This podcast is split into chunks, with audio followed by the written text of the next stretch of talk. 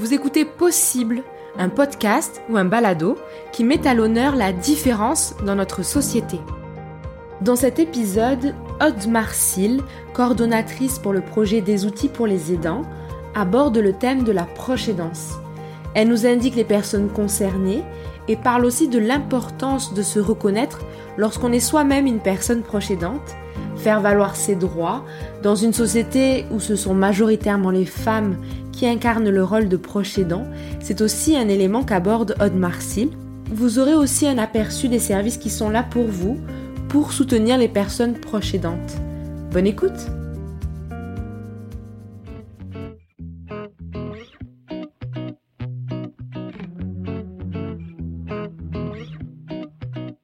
Bonjour, je me présente. Mon nom c'est Aude Marcil. Je suis coordonnatrice pour le projet des outils pour les aidants, qui est chapeauté par le réseau d'action des aidants de Jeanne-Mance et subventionné par Appui Montréal. Nous, notre mission, c'est d'améliorer la qualité de vie des personnes proches aidantes en leur offrant plusieurs services. On offre des groupes de soutien qui donnent un espace d'entraide et d'écoute à nos membres, des ateliers mensuels dans lesquels on embauche des contractuels pour approfondir des enjeux liés à la prochaine-danse, que ce soit la culpabilité, comment naviguer le système de santé, ça varie vraiment selon les besoins de nos membres. On offre des suivis individuels, des présences conviviales et des conférences grand public pour sensibiliser la communauté, les organismes du secteur et les intervenants à la problématique des personnes prochaines.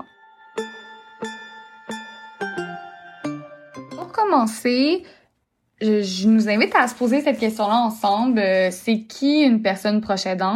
C'est vraiment un enjeu très important, se reconnaître euh, comme personne proche. Euh, puis ça peut vraiment prendre plusieurs années.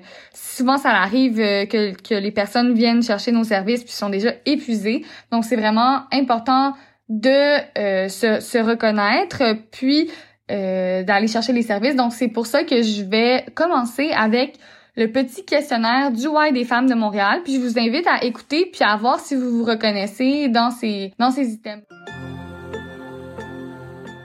Donc, est-ce que vous prenez du temps chaque semaine pour les tâches suivantes et ce, sans rémunération afin d'aider un proche?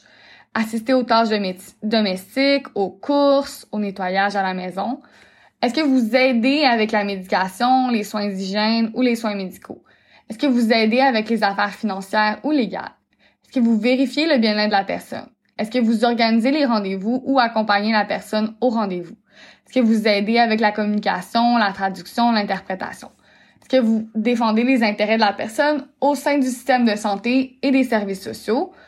Donc, tous ces items-là, si vous avez répondu oui à au moins un de ces items, oui, vous êtes une personne proche. Puis, en plus d'être un parent, un frère, une sœur, un employé, une conjointe, vous prenez régulièrement soin d'une personne qui vous est proche. Donc oui, ce, souvent, ce rôle-là va de soi, puis la plupart justement des personnes proches se considèrent pas comme telles parce qu'ils disent que c'est né, ça leur fait plaisir, euh, ils aiment la personne, mais non, il faut vraiment se reconnaître parce que ce rôle-là, ça représente un ensemble de plein de nouvelles responsabilités, ça demande plein d'ajustements, tant au niveau personnel, familial, au niveau du travail. Donc, c'est vraiment très important d'aller chercher de l'aide en amont, euh, de prévenir, puis de prendre soin de soi dans sa prochaine danse. Parce que oui, le niveau d'épuisement, il est très important. C'est extrêmement facile de s'oublier, de seulement penser à la personne que vous aidez. Donc, c'est pour ça qu'il existe plusieurs organismes, dont le nôtre, qui offrent plusieurs services pour vous, pour que vous puissiez partager votre expérience, vous outiller, donc, n'hésitez pas à nous contacter euh, pour qu'on vous offre nos services ou pour euh, qu'on vous réfère à d'autres organismes.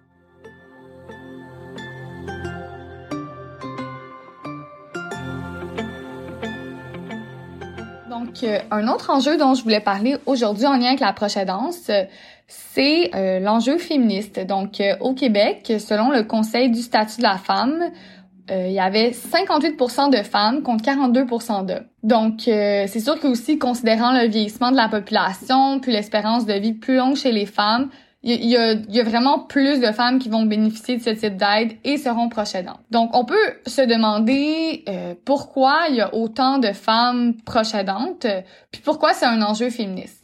D'abord, pour répondre à cette question-là, ça peut être en lien avec la terminologie. Donc, avant, on disait aidante naturelle, un terme qu'on n'utilise plus aujourd'hui. Puis, en fait, cette expression-là, aidante naturelle, ça tend à minimiser la nature du travail de proche aidante qui est souvent réalisé par les femmes, comme si c'était pas vraiment un travail, c'était juste quelque chose d'inné, de naturel à faire pour les proches.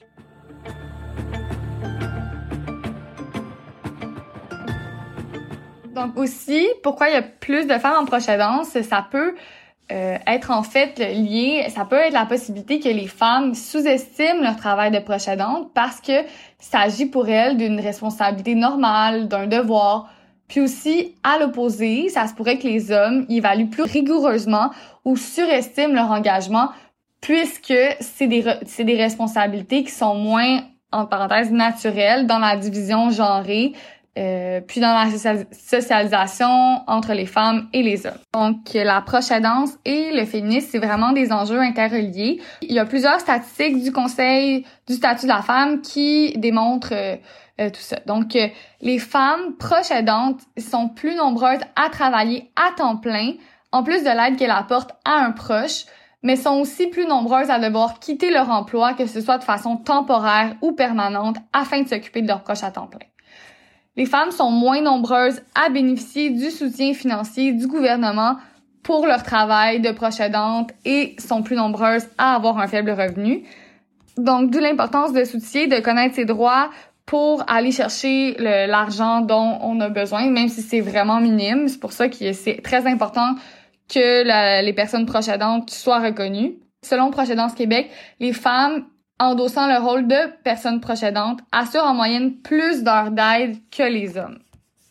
Donc, c'est vraiment extrêmement important de reconnaître ce travail-là dans la société, de, de, le rémunérer, de le valoriser, parce que les, les personnes proches majoritairement des femmes, c'est la pierre angulaire du système de santé. Une autre statistique à l'appui, euh, selon le ministère de Santé et des Services sociaux, en 2015, avant la pandémie, euh, il y avait 85% des soins aux aînés qui étaient assurés par les personnes proches.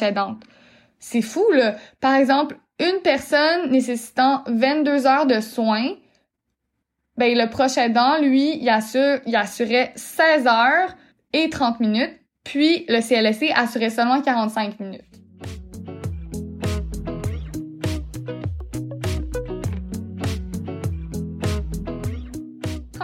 On voit qu'il y a un changement sociétal.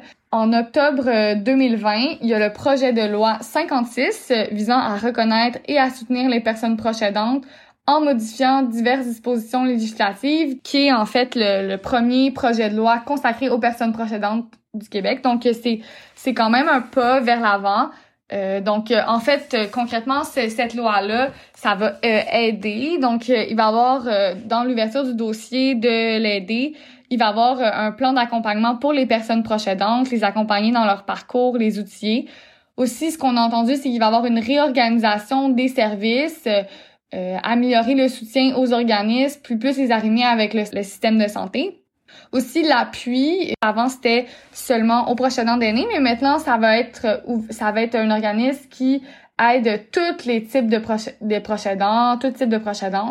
C'est vraiment bien d'approcher la proche plus globalement parce que, par exemple, une personne qui est proche de son enfant et de son parent va mieux se retrouver dans les services offerts, ça va plus se ressembler, donc ça, ça va faciliter le rôle des proches.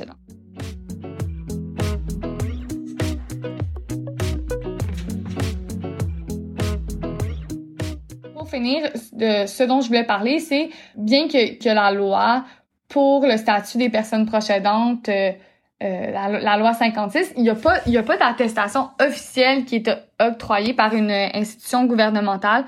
Donc, si vous voulez une preuve euh, à votre employeur ou à un établissement d'hébergement que, que vous agissez en tant que personne procédante, la le seul moyen présentement, c'est de remplir euh, le formulaire d'attestation de la CNESST par un professionnel qui œuvre dans le secteur de la santé et des services sociaux. Donc, ça peut vous aider d'avoir cette preuve-là euh, de la CNSST. Si vous avez besoin de montrer cette preuve-là à n'importe qui, c'est c'est la preuve la plus officielle que vous pouvez avoir.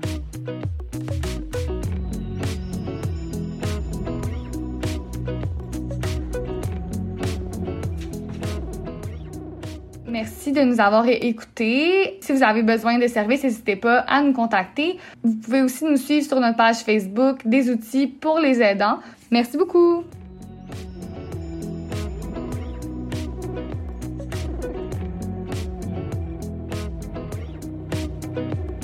Cet épisode est maintenant terminé. Merci de nous avoir écoutés et merci à Aude Marcil d'avoir pris le temps de donner quelques informations sur la prochaine danse. N'hésitez pas à laisser des commentaires, des étoiles, à en parler autour de vous et on se dit à très bientôt pour un nouvel épisode. Restez à l'affût